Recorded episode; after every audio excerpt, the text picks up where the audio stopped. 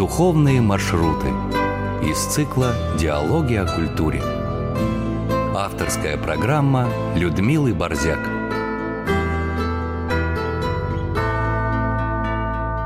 Режиссер программы Анна Тарасенкова. Здравствуйте, друзья.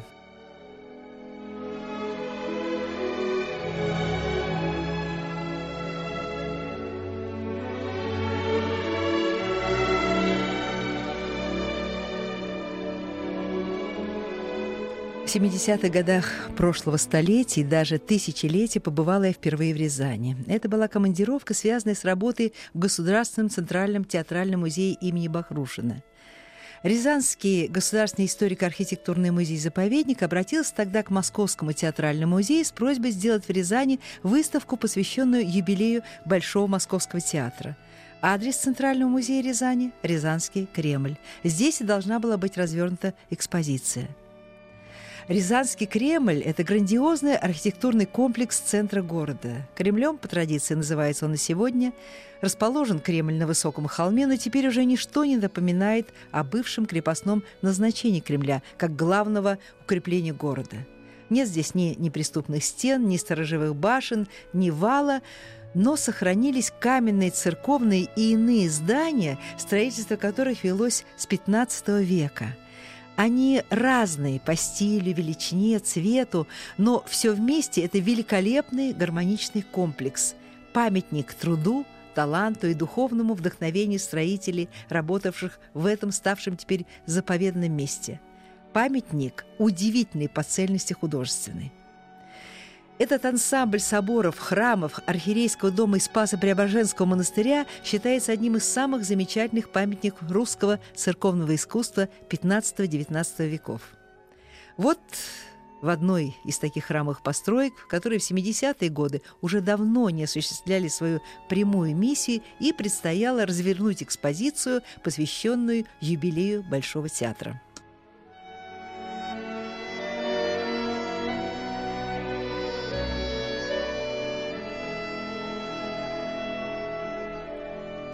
Экспозиционеры Бахрушинского музея приехали в Рязань на день раньше меня. Предварительно мне объяснили, как добраться до Кремля, а в Кремле указали на здание бывшего Успенского собора. И тут вот я остановилась и долго стояла в молчании. Настолько поразили величие и монументальность этого здания до какого-то времени доминанты города, видного со всех городских точек. Успенский собор начал строиться в конце XVII века, в XVIII его осветили, а с начала XIX шли здесь летние богослужения, поскольку такой монументальный собор протапливать зимой было очень сложно. Ну, а в 1917 году его закрыли, и храм был разгромлен. Удачное сочетание архаики и новаторства в рязанской архитектуре начинается именно с Успенского собора. Традиционная композиция его восходит к Владимирскому Успенскому собору XII века, но в нем уже ясно видны тенденции нарышкинского барокко, зародившихся в постройках рязанских уроженцев Нарышкиных, стиля, одного из творцов которого был знаменитый крепостной зодчий Яков Бухвостов, работавший и в Москве, и в Рязани. Творение Якова Бухвостова «Успенский собор» – лучший памятник зодчества в Рязанской области, один из наиболее крупных городских соборов Петровского времени, где представлено выдающиеся по своей художественной целости произведения художественной резьбы и белому камню и дереву.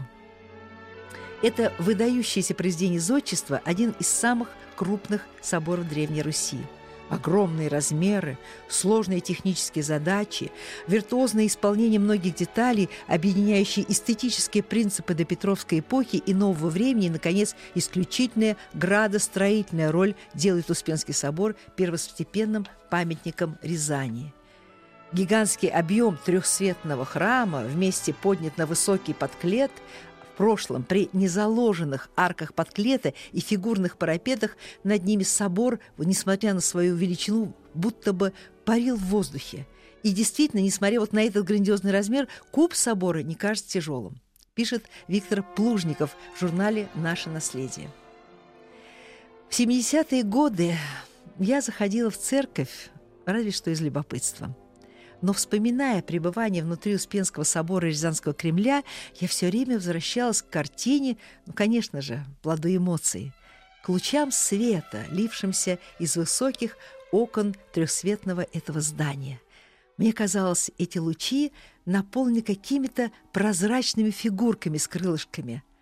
Ангелы вокруг тебя летали, ухмылялись знакомые, которым я рассказывала о картине, исходящей из недр моего богатого воображения.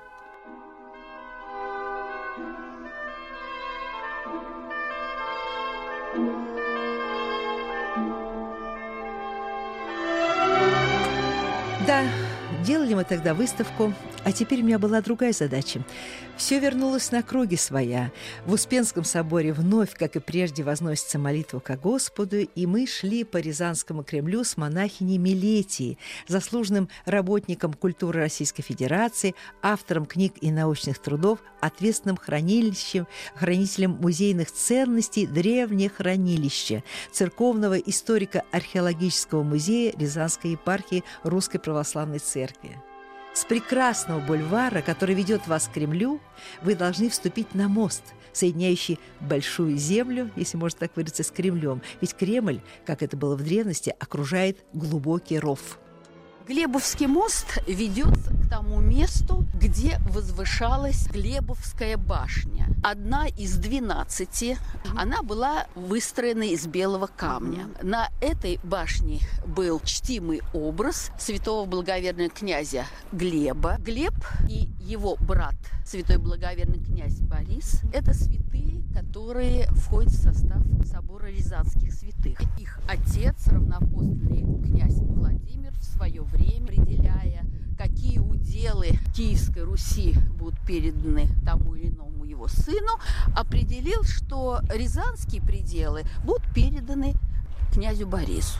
Но затем один из его сыновей представился, и эти территории уже передавались святому благоверному Глебу, то есть Рязанские, Муромские земли, и сохранились предания известие о том, что благоверный князь Глеб не только в Муроме пытался просвещать светом Христовой веры народ в то время языческий еще, но и на территории нынешней Касимовской земли. В городе Касимы, а тогда это был городец Мещерский, даже в дореволюционное время около храма можно было увидеть большой камень, на котором надпись была о том, что земли эти были просвещены святым Глебом. Но в настоящее время от крепостных сооружений мы видим практически ничего не осталось. Дело в том, что если, начиная, в общем-то, с того времени, как город был основан в 1095 году, и затем вплоть до конца 17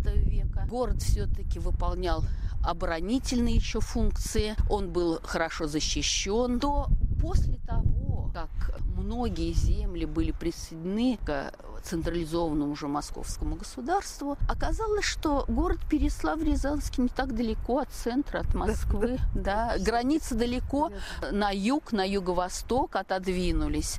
И, кстати, нужно сказать, что первые казаки, которые были вообще в истории нашего государства, они были на Рязанской земле.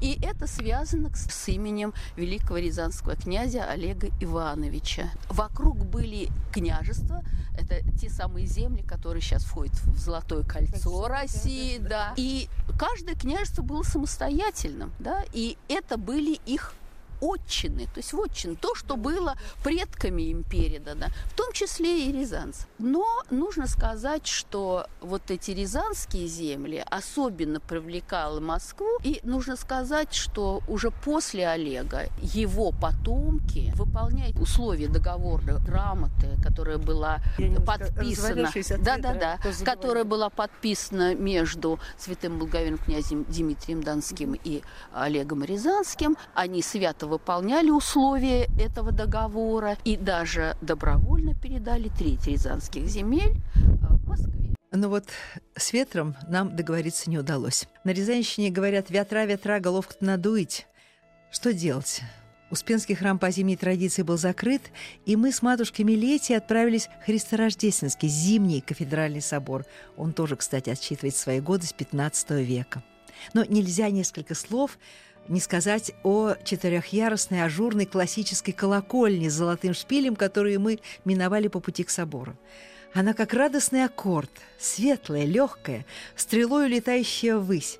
Особенно воодушевляет вечером, когда включается подсветка, и издалека это чудо просвечивает сквозь ветви больших деревьев старинного бульвара на одной из сторон прохода через здание в середине XIX века была установлена памятная доска следующего содержания. На сем месте была каменная Глебовская башня с воротами и бойницами, с которых в 1521 году окольничий Иван Хабар-Симский, сын воеводы Василия Образца, посредством Пушкаря Ордана, поразил татар крымского хана Магомед-Гирея, а прежде всего поражение Хабар взял у хана Грамду, князя Московского, отдание Крыму и тем спас Рязань и честь великого князя Московского, за что ему дали сан боярина и внесли услуги его в книге разрядные на память векам. Смотри историю Карамзина, 1521 год. Памятник сей устроен при Рязанском архиепископе Гаврииле и начальнике губернии Петре Петровиче Новосильцеве, иждивением рязанского гражданина Ивана Алексеева, сына Курганского, в 1855 году. Конец надписи. Рядом с колокольней ветер особенно динамичен, но вот и Христорождественский собор. Здесь тепло, ветра нет, рассказывает матушка Милетия. Храм этот у нас является кафедральным собором, и первоначально именовался он Успенским вплоть до второй половины XVIII века. Он строился великим князем Олегом Ивановичем Рязанским по образцу Московского Успенского собора 1326 года. Это тот собор, который был до ныне существующего постройки Аристотеля Фиараванти. Был этот собор четырехстолбным, крестово-купольным, и место это было вот этот четверик. То есть трапезной части тогда еще не было. В честь Успения Пресвятой Богородицы Олег Рязанский хотел, чтобы в столице храм был главный. Так же, как и в Старой Рязани, в прежней столице. Там было три главных собора. В честь Спасителя Спасский собор – в честь Пресвятой Богородицы, в честь ее Успения славного. И был храм, посвященный первым русским святым и прямым предкам рязанских князей, потому что они Рюрикович по прямой, святым благоверным князям Борису и Глебу. Новая столица это был тот город, который мы прежде именовали Переславлем Рязанским, в который святитель Василий перенес кафедру наших рязанских да. владык. То есть первоначально кафедра в 1198 году была учреждена в городе Рязани. И наши владыки именовались епископами Рязанскими и Муромскими. Когда хан Баты город уничтожен в декабре 1237 года, кафедра некоторое время пребывала во втором кафедральном городе, в Муроме. И именно святитель Василий вернул из Мурома кафедру в главный город в Рязань, которую мы ныне именуем Старой Рязанью.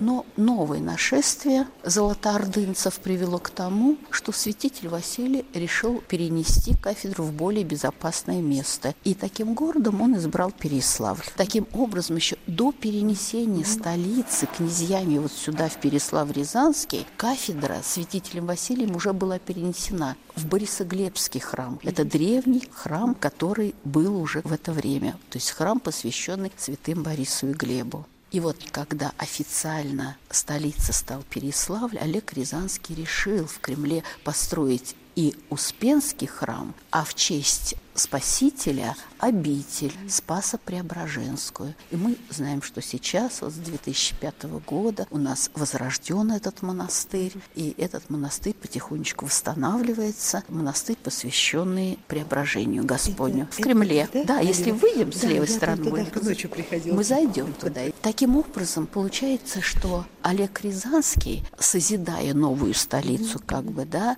естественно, она при нем и приобрела новые постройки, в том числе, как мы видим уже, вот этот собор, правда, он не был освящен при нем, он не успел его достроить, но его достроил его сын Федор Ольгович, зять святого благоверного князя Дмитрия Московского, Донского, потому что дети их поженились. Конечно, монастырь до середины 17 века был деревянным целиком, только после большого пожара, который, в общем-то, был катастрофическим даже для многих каменных сооружений здесь, не говоря уже уже о деревянной застройке, она была полностью уничтожена. И вот уже после этого грандиозного пожара 1647 года монастырь стал отстраиваться в камне. И вот тот храм, которому заканчивается его реставрация, храм 1647 года, это была первая каменная постройка после этого грандиозного пожара, которая была возведена. Вопрос, матушка, видите, Переславль, Переславль, Переславль. Есть Переславль, Рязанский, есть Рязанский, Переславль. Хмельницкий, под Киевом. Да, под Киевом. А может быть, вы мне скажете, что же это такое? Самый славный. Переславль, Пере, значит, наиболее славный, да.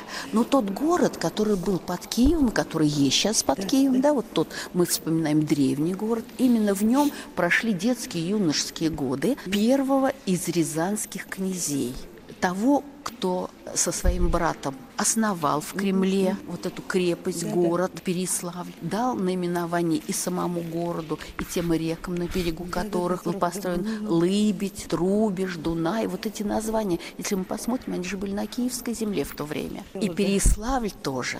И вот этот князь, имя которого хорошо известно многим людям, он был внуком святого благоверного князя Ярослава Мудрого.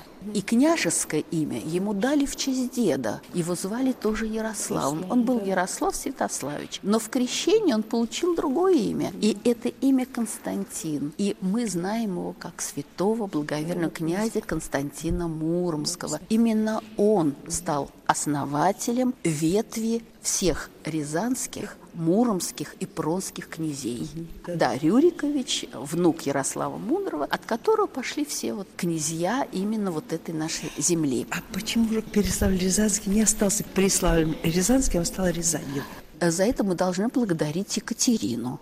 Да, да. Екатерину вторую. Она ведь, мы знаем, многие города переименовала. Ну, вспомним даже вот Херсонес, да? Херсон под Севастополем, сейчас в другом месте Херсон. И здесь с этим э, городом было связано именно история переименования. Но, опять же, с другой стороны, если посмотрим, в общем-то, может быть, и благое начинание было это, императрицы да, сделано. Почему? Она решила дать городу Переславлю-Рязанскому имя того славного города, имеющего богатейшую историю ну, да. древней столицы Рязанского княжества. Город был переименован именно в честь той Рязани, которая стала первым городом на пути хана Баты, таким крупным. крупным да, потому что Рязань наряду с Новгородом, Киевом, Черниговым, Псковом знали не только в Западной Европе, не только в Византии, но на Востоке тоже. И это название упоминается в источниках. То есть это был крупный центр торговли, культуры, искусства. Поэтому такое намерение дать Переславлю-Рязанскому теперь уже при Екатерине II губернскому центру, да. да, вот в честь того славного города. Поэтому вот Самое намерение, да, благое, конечно, да, намерение да. благое.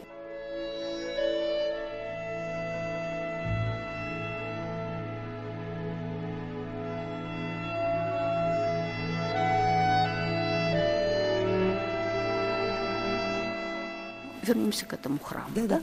Храм, как я уже сказала, на территории Кремля самая древняя постройка. Но когда мы с вами к этому храму подходили, если мы не знаем его историю, то он представляется, в общем-то, в формах XIX века, да, архитектуры. Да? Очень странно. Нужно обойти со всех сторон, посмотреть, и мы с вами пройдем, и вы увидите. Действительно, я сейчас несколько этапов открою. Уже я упомянула о том, что первоначально еще при Олеге Рязанском, то есть это в конце XIV века началось его строительство, в начале XV завершилось, он был освящен в честь Успения Пресвятой Богородицы. И затем он несколько раз как бы перестраивался и достраивался. Ну, в первую очередь мы должны упомянуть конец XVI, начало XVII века. Еще в конце XVI века решили вместо одноглавия поставить пять глав. То есть в тот период времени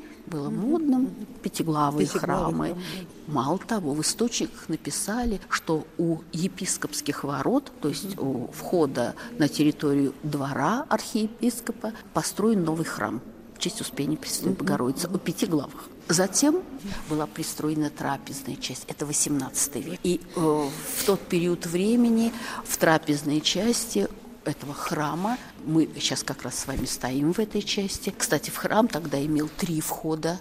с западной стороны, с северной и с южной. То есть три портала он приобрел. Каждый портал был украшен колоннами Каринского ордера. Но затем, в начале XIX века, храм еще раз перестраивали уже таким образом, чтобы увеличить внутри пространство ну, для молящихся. Поэтому решили северной и западной стороны двери закрыть, сделать окна. Окна, причем большие, растесали такие, чтобы больше света было. И колонны, освободившиеся с северного и южного порталов, перенесли на западный вход, да, и вот этот портик, который мы сейчас видим, он был как раз с той стороны. Ну и во второй половине XIX века в верхней части этот собор тоже был изменен. У нас был такой Николай Васильевич Шумов, вообще 98 процентов всех храмов монастырей нашей Рязанской епархии были благоукрашены его мастерской. Это иконописец, он основатель, кстати, иконописной мастерской в Дивеевском монастыре, да, Николай Васильевич Шумов. И здесь мы видим иконостас, это научная реконструкция, потому что в советское время, в 20-е годы, иконостас работы Николая Васильевича Шумова, он был уничтожен, но сохранились у нас и чертежи, сохранились прориси, сохранились фотографии, мы делали архивные изыскания, и те материалы, которые были обнаружены, позволили нам сделать реконструкцию разрешение получили. И вот эта реконструкция была выполнена уже вот в 15 году. Ну, да, деревянный, вызолочен, с сусальным золотом. Что касается росписи, росписи сохранились. Угу. Вот этот грандиозный угу. плафон, это тоже работа Николая Васильевича Шумова, его мастерской. И вот эта часть в этом году была завершена. Таким образом, внутри интерьер у нас он, в данном случае воссоздан. Да? воссоздан. Сейчас у нас еще воссоздается сень над местом захоронения святителя Василия. Mm-hmm. Тоже это научная реконструкция. Mm-hmm. С левой стороны, да, там, видите, рака да, стоит, да, и вот рака, там да, сень. Да, да. Сейчас мы ведем работу еще по воссозданию. У нас фотографии кое-какие сохранились. Исторического интерьера собора. То есть единое такое дизайнерское решение будет mm-hmm. для того, чтобы те иконы, те святыни, которые у нас здесь находятся, тоже были в соответствующих киотах, ну, понятно, наши да. большие такие мощевики, вот эти тоже. То есть, чтобы это соответствовало чтобы тому да, времени, вот второй половине 19 века. А скажите, пожалуйста, а мощи в раке не под спудом они? Нет, мощь святителя Василия под спудом. Под спудом да. А наверху стоит рака, рака да. то есть она исторически, исторически тоже была рака над а, мощами да. и над этим местом захоронения святителя Василия. Да. Правда, пытались несколько раз Из... мощи поднять. Да, поднять. Это было и э, в конце XVIII века это архиепископ Симон Лагов, он, кстати, здесь же захоронен, но уже в трапезной части. Вот с этой, с этой стороны у нас два еще архиерея захоронены, два архиепископа. Амвросий Яковлев Орлин и архиепископ Симон Лагов. Он пытался поднять мощь. Это было связано с тем, что здесь была, опять же, реконструкция, ну, конечно, ремонт, да, да, и решили тогда поднять мощи. Тем более, что э, святителя Василия почитают mm-hmm. с XIII века. И поэтому, когда они попытались тем более, что здесь и пол поднимали, то есть как раз была возможность такая. Дошли, Дошли до гробницы, из гробницы вырвалось пламя, да, и решили не трогать. трогать. Следующая попытка была сделана уже в XIX mm-hmm. веке. И имя того архиерея, который сделал эту попытку, mm-hmm. оно тоже широко известно. Это святитель Филарет Амфитеатров, mm-hmm. митрополит, митрополит Киевский, Киевский, который в свое время был у нас архиепископом. Mm-hmm. Он тоже попытался поднять мощь святителя Василия, прославленный великий святых. И опять Господь не дал поднять эти мощи, mm-hmm. опять вырвалось пламя. То есть сохранились статьи в Рязанских епархиальных ведомостях. То есть в нашем журнале в традиционном об этих попытках там есть материалы. Таким образом, это не просто предание, которое передавалось из уст в уста верующими людьми, а это было так зафиксировано даже в печати. И это уже предание. Говорят, что в начале 20 века, это уже вот в советское время, еще архив сюда не въехал, в общем, до этого, что вроде бы тоже пытались. Но это э, со слов схиархимандрита Серафима Авеля Македонова, э, который в молодости был иподиаконом у архиепископа Дмитрия. Он общался с многими верующими людьми, которые, в общем, то старое поколение, еще дореволюционное. И вот с его слов пытались тоже поднять мощи, Но опять же не удалось. Не только огонь, но и вода вроде и бы вырвалась. Но это уже как предание, будем так говорить, церковное наше. Интересно, вы знаете, в Переславле-Залесском, там Никитский монастырь, то же самое. Никиту святого попытались поднять, а он зарылся. И все. И больше не трогали. Вот, но ну, здесь не специально вот поднимали, а получилось так, что как бы ремонтные работы, и да. приходилось вот, видимо, поднимать плиты,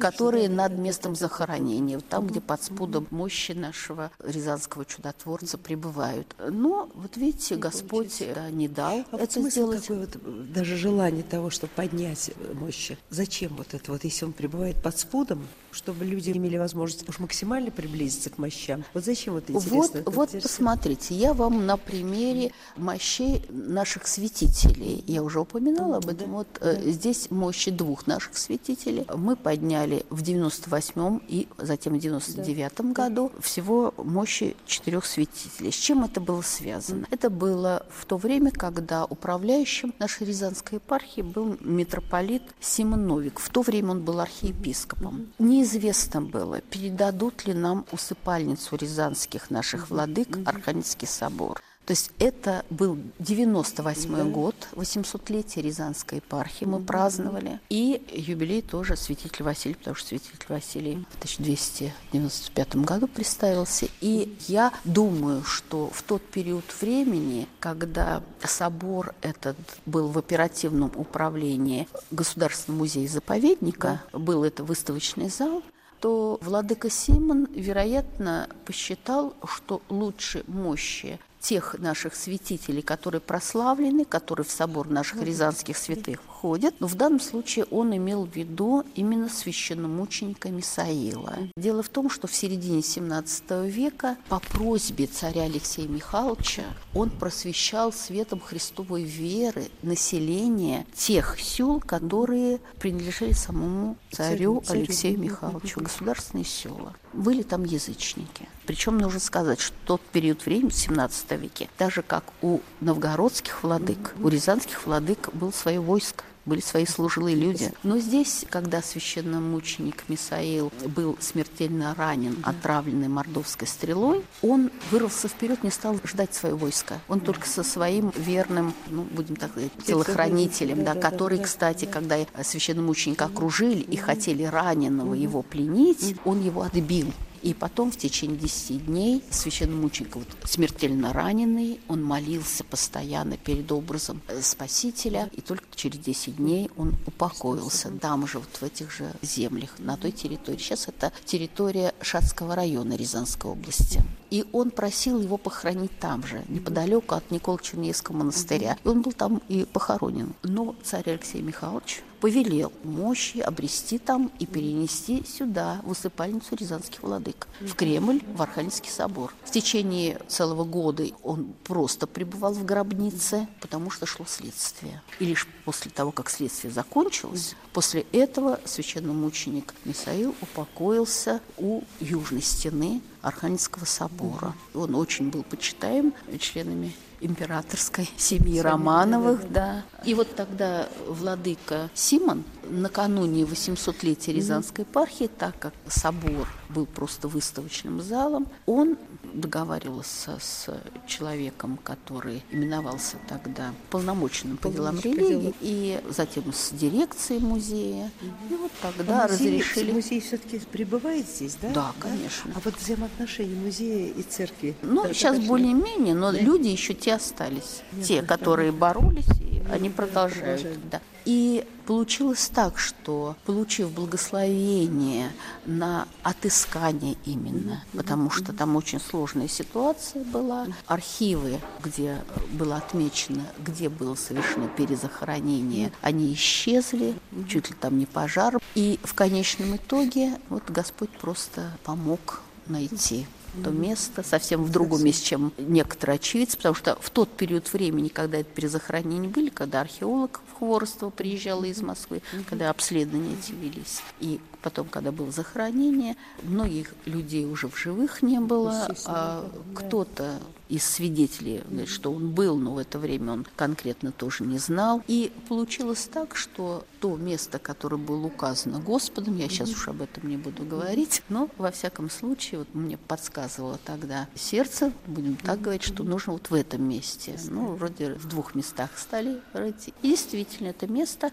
склеп святителя Милетия, который был прославлен еще в 1984 в соборе всех сибирских святых. Потом он был включен в собор Рязанских святых. И оказалось, что именно в его склеп были перезахоронены мощи и останки рязанских владык, которые были подняты у стены колонн. Ну, в общем, оказалось так, что искали мощи одного святого священномученика Мисаила Рязанского, да, а Господь дал мощи сразу трех святителей и священномученика Мисаила, и святителя Феодорита, Феодорита, там же они были. И все это было в склепе святителя Милетия. Мощи святителя Милетия были нетленными даже в тканях, то есть мышцы, кожа. Да, да, да, да. удивительно. Какая сохранность только вот Александра Свирского. Ну, у него там и цвет, а это у него мощи были, знаете, какого цвета, вот как в Киево-Печерской лавре, Все такие темные. Да, да, да. И что я хочу сказать, когда в 78 году проводились вот эти работы, mm-hmm. о которых я говорила, а это ровно через 20 лет, в 98-м.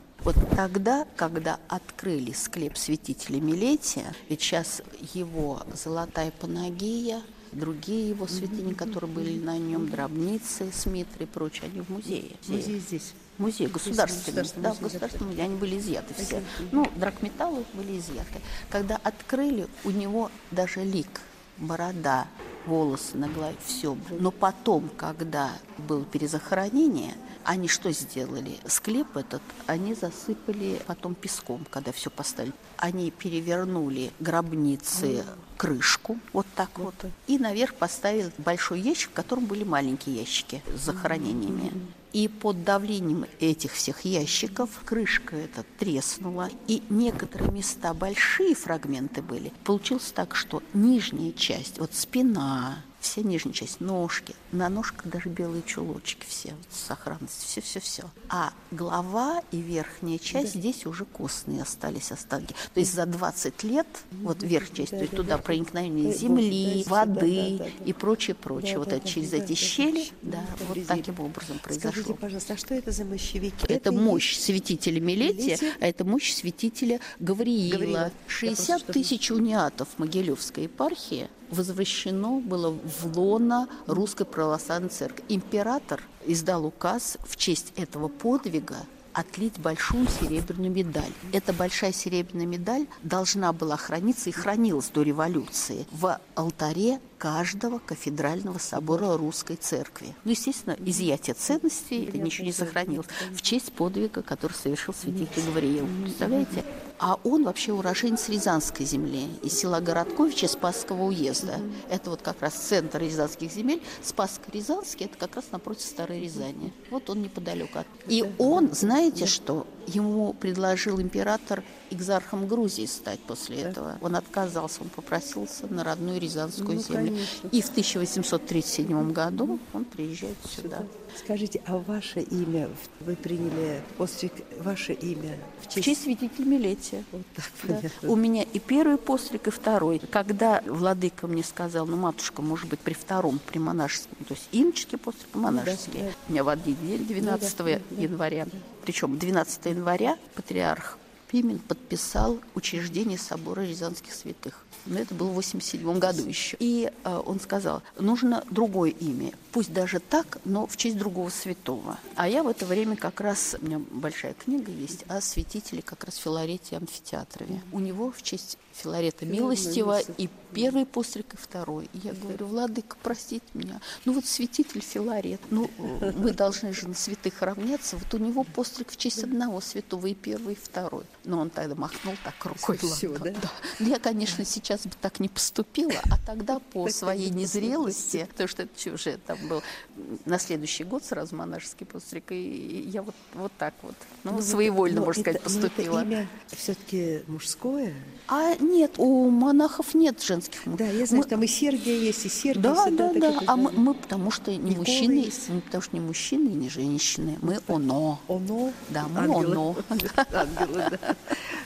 Очень хорошо. Вы позволите мне подойти, да, сорокаус заказать, а потом я Потом подойдем обязательно. Может, там, да, Я пошла заказывать циркауст, а потом поклониться мощам спасителя земли Рязанской епископа Василия, мощи которого покоится здесь, в Христорождественском соборе Рязани. На поклонение ему даже самые трудные для Церкви Христовой годы люди шли к стенам Христорождественского собора – Вокруг имени Василия Рязанского собралось множество преданий. Одно из них гласит о том, что будто бы свидетель Василий принес в Переславль-Рязанский два колокола, из которых один был повешен на Борисоглебской колокольне, а другой при поднятии упал в реку Трубиш. И каждый раз, лишь только начинает звонить на колокольне, под водой тоже слышится гул – Прибыл святитель Василий в Переславле-Рязанской с иконой Божьей Матери, именуемой Муромской. Впоследствии чудотворный образ был помещен над гробницей святителя Василия. После революции собор Рождества Христова был закрыт, Муромская икона Божьей Матери пропала. Но матушка Милетия подвела меня к образу Божьей Матери, к которой шли и шли люди – эта икона заместитель. Это конца 17 века. В свое время, я уже говорила, что с 29 -го года по 2002 здесь был архив. В свое время, когда я в 98 году занималась мощами вот, в Архангельском соборе, приехала к нам сотрудница православной энциклопедии из Москвы Яна Зеленина познакомились, и мы прошли сюда. То есть здесь было хранилище, семь ярусов. А люди, которые вот рязанцы знали и почитали это место, они приходили вот туда к окошечку. И то место, которое в годы гонений, будем так говорить, если сравнивать с Иерусалимом, стена плача. Потому что люди приходили и изливали свои беды, страдания святителю Василию, потому что святитель Василий – защитник нашей Рязанской земли. Тем более, что в годы Великой Отечественной войны он являлся здесь, в Кремле. И ни одна бомба на Кремль не упала, хотя так как, например, ну, колокольня 86,3 метра высота ее. Она же не была так замаскирована, как были замаскированы, например, памятники Петербурга, Москвы. И я сама лично разговаривала с женщинами в очень солидном возрасте, а в годы войны это были зенитчицы, девушки молоденькие, 18-19 лет.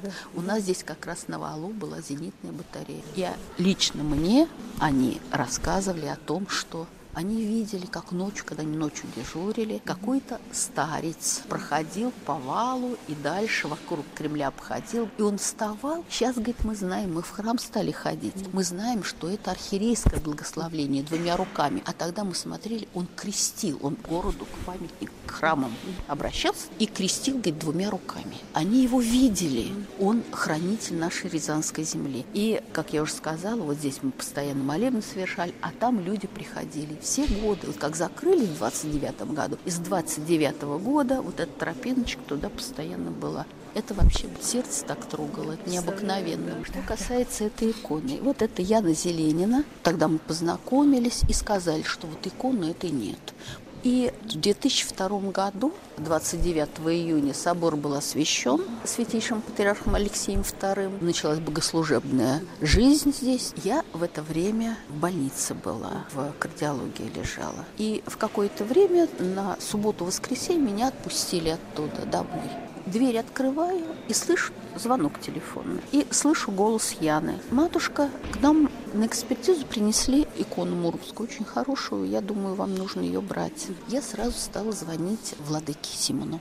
Рассказала. Говорит, матушка, у вас есть там в Москве знакомые, которые могли бы одолжить временно эту сумму? Я там озвучила сумму, за какую продавать. Человек не сам принес, а принес реставратор от коллекционера.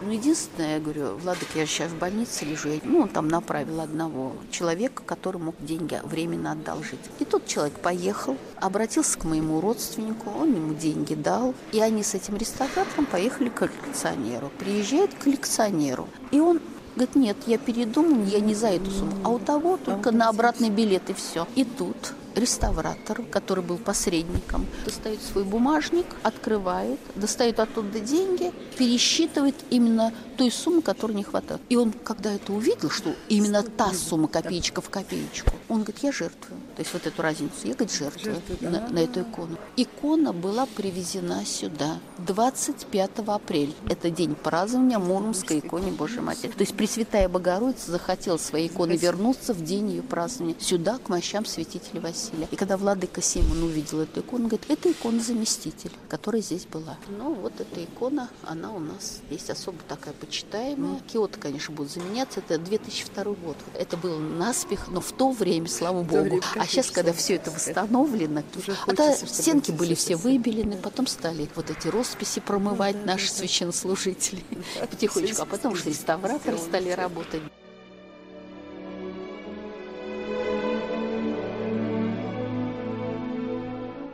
И это лишь часть той удивительной повести, которую поведала мне матушка Милетия в древнейшей части города Рязани, которую по традиции называют Рязанским Кремлем. Быть может, мы с вами сюда еще вернемся, а может быть, свою тропинку к рязанским святыням вы проложите сами, уважаемые радиослушатели.